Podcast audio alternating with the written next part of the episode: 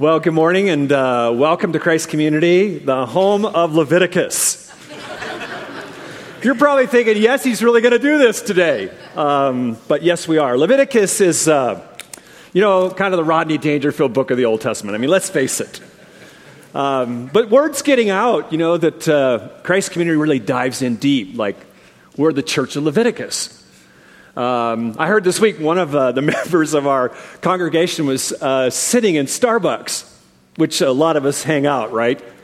Um, and uh, she was reading through Open Here, and she was reading Leviticus. So imagine a person comes up, looks over her shoulder, and says, I see you're reading Leviticus. I'm impressed that he even knew Leviticus. Um, and uh, she says, Yes. She says, I am. And he says, You must go to Christ Community Church. I have no idea where that came from.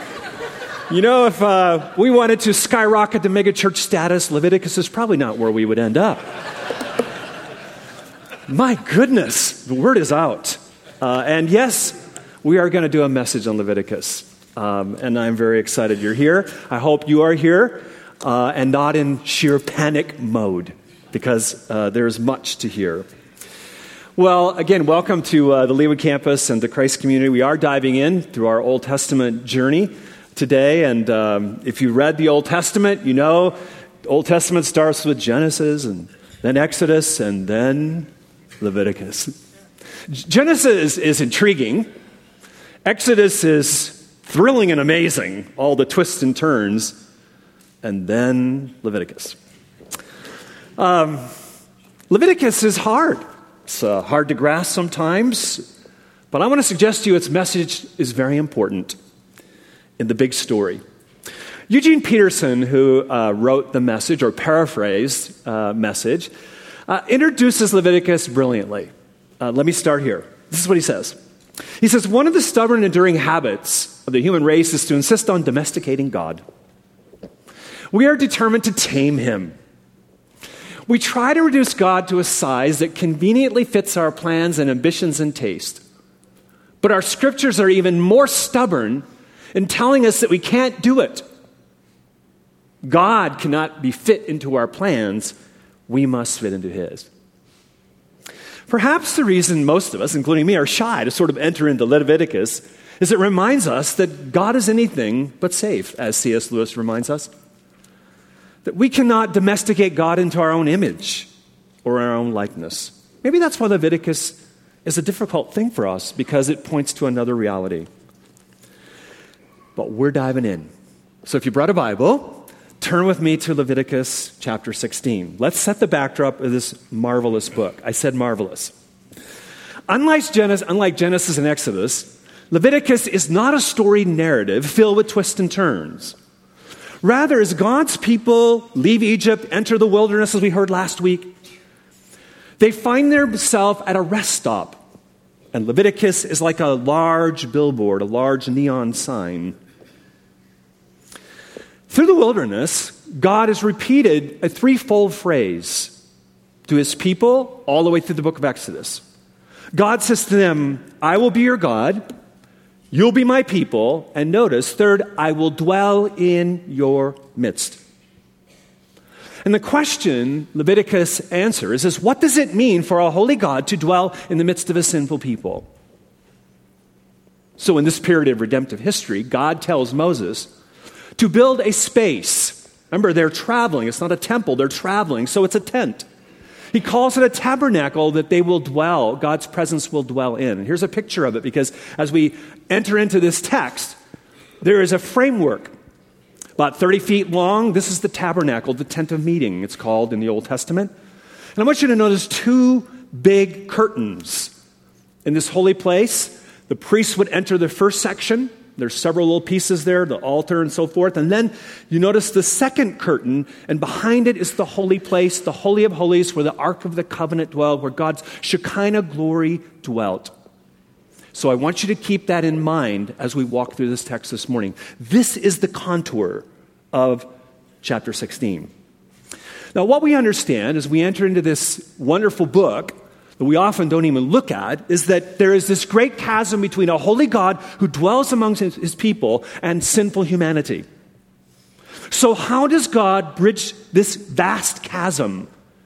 And here is where we see the formal sacrificial system and the priestly sacrifices that are a part of Leviticus that tend to right be like the wall for a marathon runner for all of us, including pastors.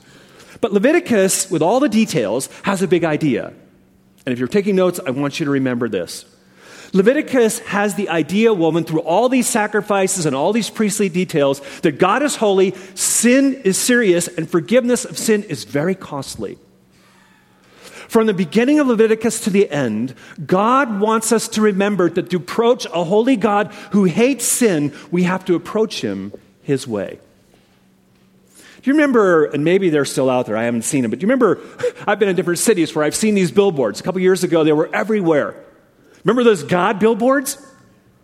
Uh, they're all over. Here's a couple of them. Uh, and uh, one is I really like, keep using my name in vain and I'll make rush hour longer. I think that's a good one. Or God says, we need to talk. See, and this is the picture of Leviticus, because if Leviticus, from beginning to end, is a large billboard, it is signed by God, and the phrase repeated all the way through Leviticus on this billboard he doesn't want us to miss is this Be holy, for I am holy. Now, we enter into Leviticus 16 in the biggest day of the year in God's covenant people's history. Every year, the Day of Atonement, we know this from a war in modern day Israel, Yom Kippur. The Day of Atonement was the biggest day in God's covenant people's year. Let's bring it to our cultural context. It might be like last Sunday. Whether you're a football fan or not, the biggest day of the year is Super Bowl. I mean, for the commercials or halftime entertainment, whatever all that is. But it's the biggest day of the year as we enter into Leviticus 16. It's a Super Bowl day, not of football, but of fasting and spiritual reflection. This is the Day of Atonement, Yom Kippur. This is chapter 16. Now, as we look at chapter 16, I'm going to raise two questions that set the trajectory for our conversation that I hope will help us navigate through this and apply it to our lives. First, what is the Day of Atonement? And secondly, why is the Day of Atonement so important? What is it, and why is it important? Now, Leviticus chapter 16 answers this question in two ways. What is the Day of Atonement? And first, it says the Day of Atonement is a day of sacrifice. Secondly, it is a day of the Sabbath or rest. So, sacrifice and Sabbath are the trajectory of this chapter. This was a day for the high priest to really work. You know, pastors only work one day a week, right? And priests are really focused on working here. I want you to know the people are given a day off. The Day of Atonement was a day of rest. Work for the pastor or priest like crazy, the high priest. Everybody else chilled out in their house for a while. That's the picture. Now, how does Leviticus chapter 16 open? This is important to understand because there's a refrain about the danger of dying in God's presence throughout the book. The way it begins is a sober warning to Aaron the high priest. Look with me at verses 1 and 2. The Lord spoke to Moses after the death of his two sons, when they drew near before the Lord and died. And the Lord said to Moses, Tell Aaron your brother not to come at any time into the holy place. That's that holy of holies, that inward compartment, right? Inside the veil, before the mercy seat that is on the ark. Picture where that is now. So that he may not die. For I will appear in the cloud over the mercy seat, over that ark of the covenant. Now, what's going on here? Earlier in chapter 10 in Leviticus, we hear the tragic story of Aaron's two sons, who are high priests, who approached their role as priest not only with wrong method, but wrong heart motive. And it's a rather sober chapter. Because instantly, God dispenses his judgment on Abihu and Nadab because they have approached a holy God in an unholy way. And God is the same yesterday, today, and forever. He does not change. And the picture we have in Genesis 10, how many love Raiders of the Lost Ark? I mean, it's one of my favorite movies. And there's this gross scene. You remember when the bad Nazi dudes, They get the Ark of the Covenant, right? And they get it on this island. They open it up. You know, they're laughing, right? You know, and they're, whoa! And all of a sudden, God's power comes on them. And this guy that was this ugly dude with his thick glasses begins to literally melt in his sockets into a puddle of flesh. Remember that? That's exactly what's happening in Genesis, or Genesis, oh, my brain, sorry, in Leviticus chapter 10. Instantly, God judges them for approaching his holy throne unholily. Can I use that word? This is the picture. Now, if you were their father, would you be freaking out? You would have grief for sure, but you're like, I ain't to do that. I'm smart. I'm not to get zapped like, you know, a speck.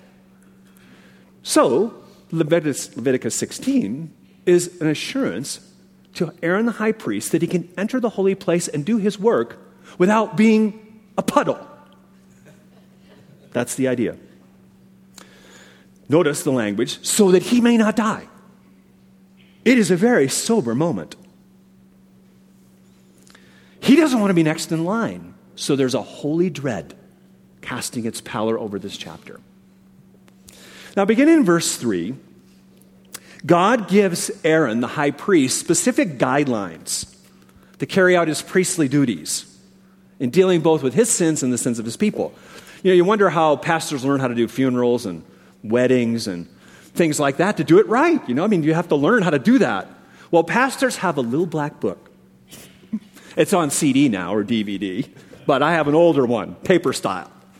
Um, but a pastor's service manual, and this is what Leviticus is. It is a billboard declaring God is holy, and it is a service manual, a liturgical manual for the priest. That's why there's so much detail. That's why if you were to pick up this, it would look like, if you don't like math, it'd look like higher math to you. It is a priestly guide. And this is the picture, what God gives Aaron. It's a liturgy. Now, how do we understand this? The way to walk through Leviticus 16, I encourage you to read this chapter because it's wonderful. It truly is. The way to navigate through it is to see how it is arranged in threes with two couplets. In other words, the way this chapter develops for the high priest, this is Aaron going into the Holy Holies once a year to atone for the sins of himself and his people. There are three aspects to the liturgy, and this is how it goes. There are two separate offerings with very specific instructions about the offerings, two specific ones. Secondly, there are two sets of bathing instructions and wearing certain kinds of holy underwear, kind of thing. That's the idea. Before the sacrifice and after. Verse 4 before and verses 23 through 28 after. Purification before and after the sacrifice. And then, as you heard this morning, you have two unblemished goats. You know, what's the deal with the goats? One that's sacrificed and one that will be sent away. That's the flow. Two sacrifices, two sets of bathing purity instructions, and dealing with two goats. That's the flow of this chapter. See, Aaron wasn't probably the most brilliant, he needed basic instructions. So let's look at these. Verses 4 through 5, Aaron is instructed on special clothing he is to wear and how he is to bathe as he engages his priestly service. This is a picture of the neededness for cleansing, cleansing before we enter God's holy place. Then, if you have your Bible open, you notice in verses 7 all the way through verse 22, there is an emphasis, a strong emphasis on the offering of the two goats. So, what's the deal about the two goats, right? Well, think of it this way one goat gets the short straw, another goat gets the long straw. You've done that. You know, you've had to choose, and you've done it through dice or, you know, who gets the long straw, who gets the short straw? Well, one goat gets a short straw. That means that goat's neck is slit. He's dead. He's sacrificed for the sins of the people. The other goat is the escape goat, or we call him the scapegoat, who is sent away into the wilderness.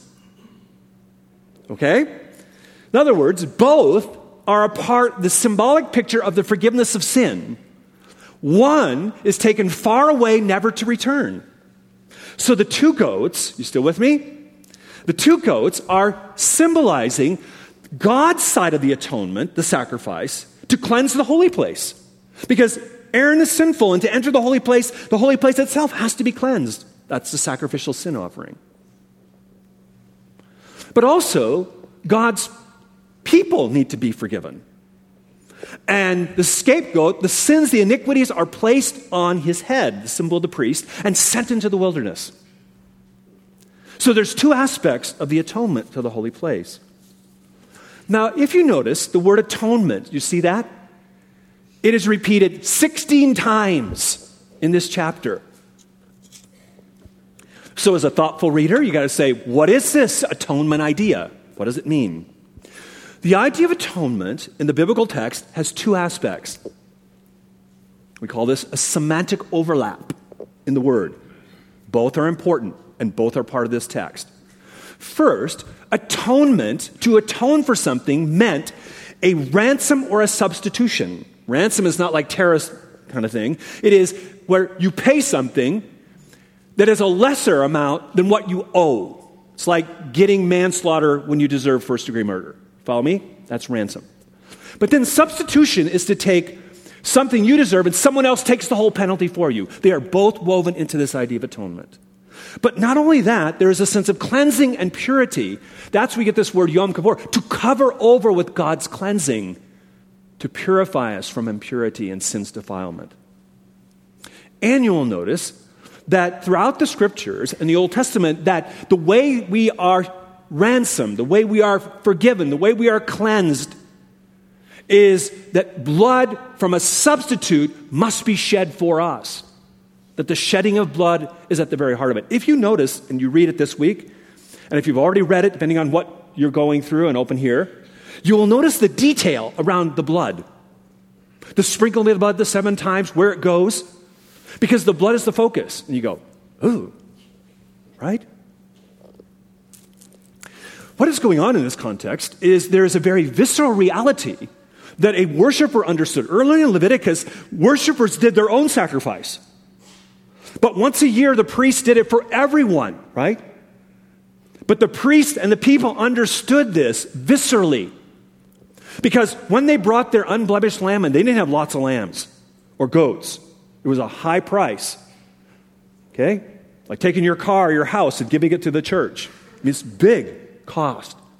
Their precious goat, they stuck their hand on the head of the goat as the priest slit its throat, and blood went everywhere.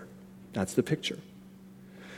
Most of us haven't gone through a meat packing plant or something like that. We don't sacrifice animals today, thankfully, like that, right? But the worshippers, the high priest, understood something as blood splattered on them that God was holy and sin was incredibly costly, and that forgiveness was very costly. Now, when we walk to our cultural context, this is many, many years ago, obviously, we have to raise the question why does God call for blood sacrifice? You know, vampires are kind of in today with movies. Is God sort of a vampire God that's just interested in people's blood? Is he bloodthirsty? See, our cultural location, we tend to think that. But as we read the whole scriptures, we realize God is anything but bloodthirsty. God, the God we discover in scripture from Genesis to Revelation, is a tender hearted, merciful, loving God, but he's also holy. You think that Aaron felt uncomfortable when a goat was sacrificed? Did he have to sacrifice a goat? You bet he felt uncomfortable. You think the worshipers felt uncomfortable when they brought their animal to the sacrificial system? They may be sacrificed for their sin? You bet they did. Blood made them feel uncomfortable too. And blood makes us feel uncomfortable, doesn't it? Why? Because sin ought to make us uncomfortable and the holiness of God and the distance we have between the holy God and us ought to make us very uncomfortable. Sin is so serious, it requires such a costly remedy. And the scripture says, without the shedding of blood, there is no forgiveness of sin. That's how serious sin is your sin and my sin. See, the Day of Atonement was about a priestly sacrifice, but also a day of Sabbath rest for the people. Notice verses 29 through 34. We find here that this was meant to be a time of spiritual reflection, no work, rest, repentance, and spiritual cleansing and fasting. Look with me at verses 30 through 31. For on this day shall atonement be made for you to cleanse you. You shall be clean before the Lord from all your sins. Notice that from all your sins. It is a Sabbath or rest of solemn rest to you, and you shall afflict yourselves. That means not beating your body, it means repentance, fasting and self denial. It is a statue forever. This day of atonement, once a year, was a day reserved not for work, but for spiritual reflection, for personal examination of one's sin and the holiness of God. And all through the day, God's people cried out for a sacrifice that would bridge this gas, vast chasm between their wretched sin and the holiness of God who dwelt with them. And Leviticus 16 calls us to be like him. That those who are called by a holy God are to be like him. This is what Leviticus 16 tells us. What is the atonement? What is the Day of Atonement? And why is it so important? Let me press into that a little bit more. Because sometimes, isn't it, it's kind of distant to us. And I want to suggest to you why it's so important. And I'm going to suggest that Leviticus is a signpost. It's not the end, it is a signpost for something that is to come. And there are three signposts I want you to think with me about this morning. First of all, Leviticus is a signpost of the vast chasm between the holiness of God and your sin and my sin and our wretched depravity. In Isaiah chapter 6, Isaiah, who must have been a really fine person in many ways, encounters the holy God of Leviticus. And you remember the story in Isaiah 6 that he says, I saw the Lord on a throne with his robe filling the temple. And he describes the angelic beings who are praising the holy God, and they cry out in an antiphonal refrain three words Holy, holy, holy. Kadosh, kadosh, kadosh. They do not say intelligent, intelligent, intelligent. They do not say smart, smart, smart, or powerful, powerful, powerful. They say holy, holy, holy is God Himself. What comes into our mind when we think about God is the most important thing about us, Tozer says. And at the heart of that should be God's absolute otherness, purity, and holiness.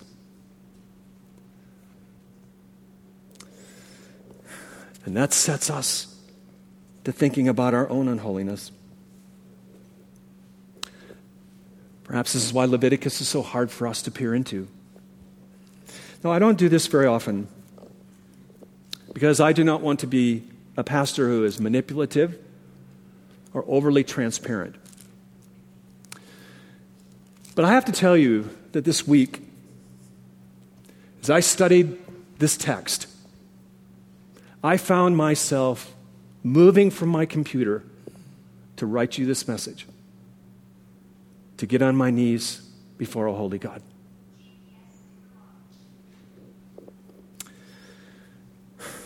On my knees, I was reminded of the occupational hazard of pastors. We all have them, but pastors have a big one. And that is, we can look good on the outside, we can do lots of good things for people. And we can begin to think we're pretty good at heart level. Because the first priority of a shepherd, of a pastor, is to tend the sinfulness of his own heart and motive. And when we encounter on our knees the holiness of God, we are undone. Because in the depths of my heart, there is great wretchedness and depravity.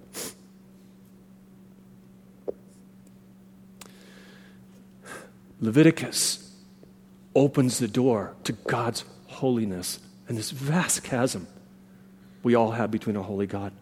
It forces us not to take our sin, our thoughts, our actions lightly. And pastors are, and priests are the first of sinners here. Isn't it interesting that the first thing Leviticus tells Aaron to do is to atone for his own sins. It's very easy for us to talk about the sins of our people. When we encounter God in His Word through the power of the Spirit on our knees, God's holiness undoes us, undoes us completely. Our home is a wonderful refuge. I love going home, first of all, because I get to see my bride. But our home has a southern exposure with lots of beautiful windows, which I watch my birds. And uh, during the summer, when the sun is pretty high, you know, our windows always look pretty clean, don't they? I'm thinking, man, we clean these windows good. It also makes me feel good because I don't have to do more window cleaning. But then winter comes. Angle of the sun lowers on the horizon. And on a sunny, beautiful day, as I'm sitting there looking out my windows, I'm going, gosh, what dirty windows. I had no idea. I'm embarrassed if people saw that. Because when the bright light shines in your heart and mind of God's holiness, there's no question how dirty my windows and your windows are. And how I so need, you need God's cleansing and forgiveness. If we do not see the holiness of God, His righteousness, and the holy, righteous wrath God places on human sin and rebellion, we will never see the brilliant jewel of God's gospel of grace. Never. Horatio Spafford, in the book, or in his great hymn, It Is Well With My Soul, captures this. He says these words that Christ has regarded my helpless estate, my helpless estate, and has shed his own blood for my soul. Leviticus confronts us, you and me, with the great chasm that has to be bridged by someone. The second signpost is that someone a bloodied cross in Jerusalem. The Day of Atonement looks ahead to the true Passover lamb, the sin offering, the sinless high priest who would have, not have to atone for his own sin but would willingly lay down, lay down his life and shed his blood as an atoning substitutionary sacrifice for you and me. On the cross, Jesus says it's finished. In other words, in the Old Testament covenant, once a year, the high priest had to atone for the sins of his people. And it's not once a year anymore, it is once for all. May Jesus' name be praised. People read Leviticus, they will say to me, Well, Jesus is the better way. I read that in the New Testament. But why did Jesus have to die? Why couldn't a loving God just sort of forgive me without dying? I mean, without shedding his innocent blood? And when I don't know the answers to these big questions, I turn to Pastor Tim Keller. In his reason for God, he says it well. He says this Why did Jesus have to die in order to forgive us? There was a debt to be paid. God Himself paid it. There was a penalty to be borne. God Himself bore it. Forgiveness is always a form of costly suffering. On the bloodstained cross, Jesus took your sin and my sin, and He satisfied the holy, righteous wrath of a holy and pure God. I call this the magnificent swap of grace. In 2 Corinthians 5:21, Paul says, "He, God the Father, made him, God the Son, who knew no sin, to be sin on our behalf." Like that. So that we might become the very righteousness of God in Christ and in Christ alone. John Stott, in his brilliant work, The Cross of Christ, says this. He says, The essence of sin is we human beings substituting ourselves for God. That's idolatry.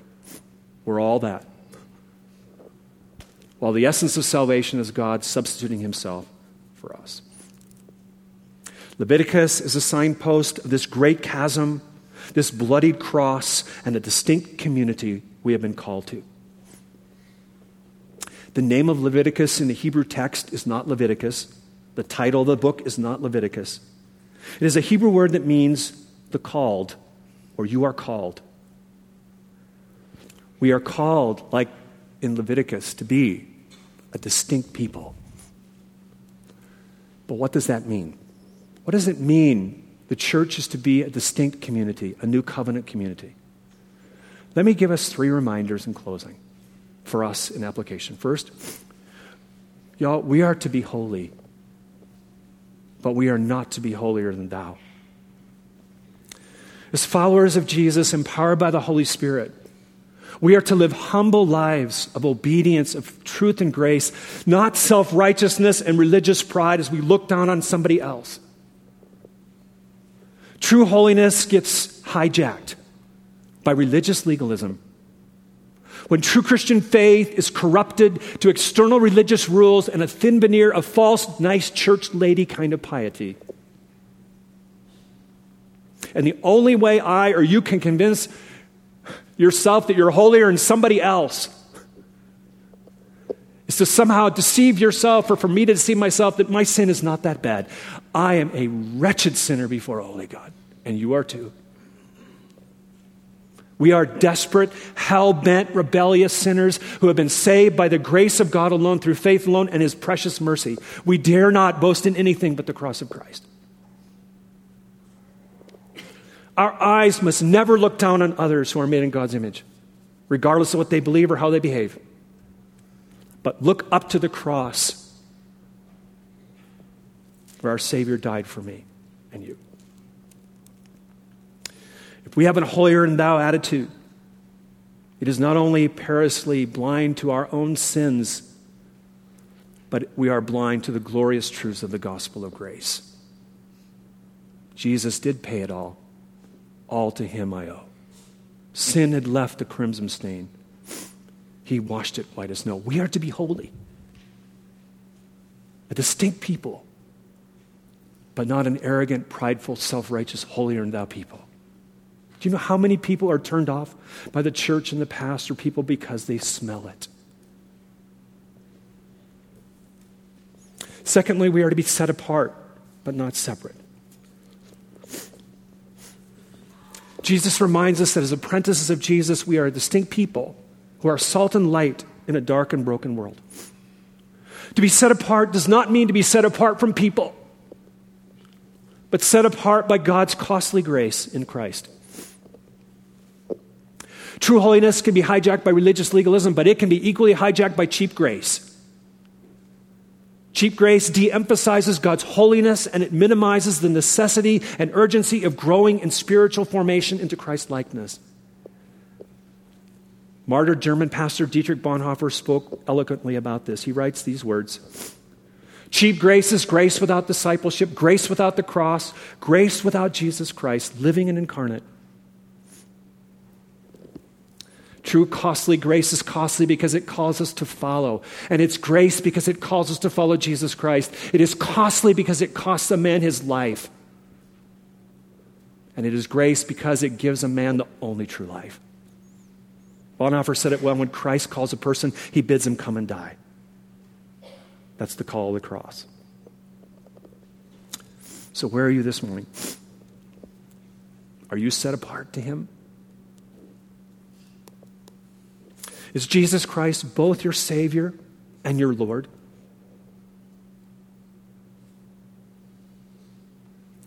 Are you all in? Are you all His? Do you know what Christ has done for you? He, he did it all, He paid it all. How are you living? How are you responding? Does your sex life reflect obedience to Jesus out of grace? Your relationships with others, your affections, what your heart loves most. Does your submission to Christ and His Word change everything about you? Because following Jesus in his grace changes us. It changes marriage. It changes dating relationships. It radically changes our work, our priorities, our attitude at school, our schoolwork. It changes our heart's affections. Following Jesus as his apprentice makes us a distinct people. And as a distinct people, we are salt and light. We are to show a broken and hurting world that God loves so desperately what God is really like. Lewis said, Pain is God's megaphone to arouse a dying world. And I think he's right. But what is the church? The true church is a distinct people who are God's megaphone to the world of God's costly grace and love.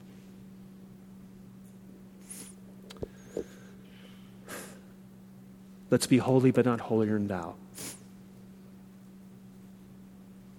Let's be distinct, but not separate. And let's be washed, and let's still wait for him.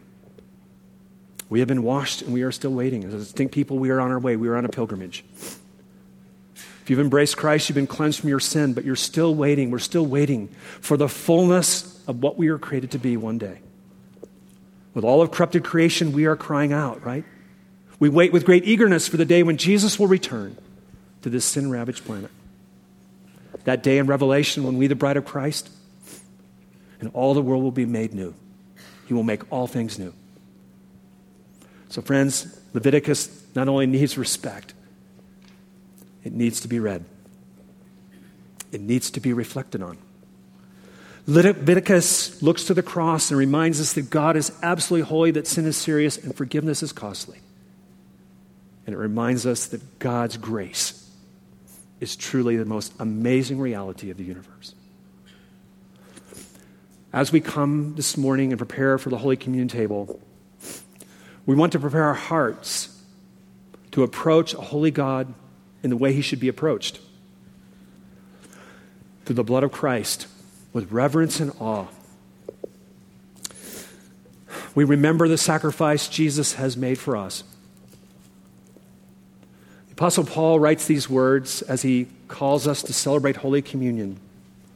And he says, For I received from the Lord what I also delivered to you that the Lord Jesus, on the night when he was betrayed, took bread. And when he had given thanks, he broke it and said, This is my body, which is for you. Do this in remembrance of me. The same way he took the cup after supper, saying, This is the cup of my new covenant in my blood. Do this as often as you drink it in remembrance of me. Paul says, For as often as you eat this bread and drink the cup, you proclaim the Lord's death until he comes. And then Paul says, Whoever therefore eats the bread or drinks the cup of the Lord in an unworthy manner will be guilty of profaning the body and blood of the Lord Jesus. And then he says to all of us, before we come to the Holy Communion table, let us examine ourselves and so eat of the bread and drink of the cup. Let's bow our heads for a time of personal examination. Do we know Jesus Christ as our Lord and Savior? Are we walking in obedience to Him? John says if we confess our sin, he is faithful and just to forgive our sin and to cleanse us from all unrighteousness. Let's be still before God as the Spirit speaks into the crevasses of our own life. Let's pray.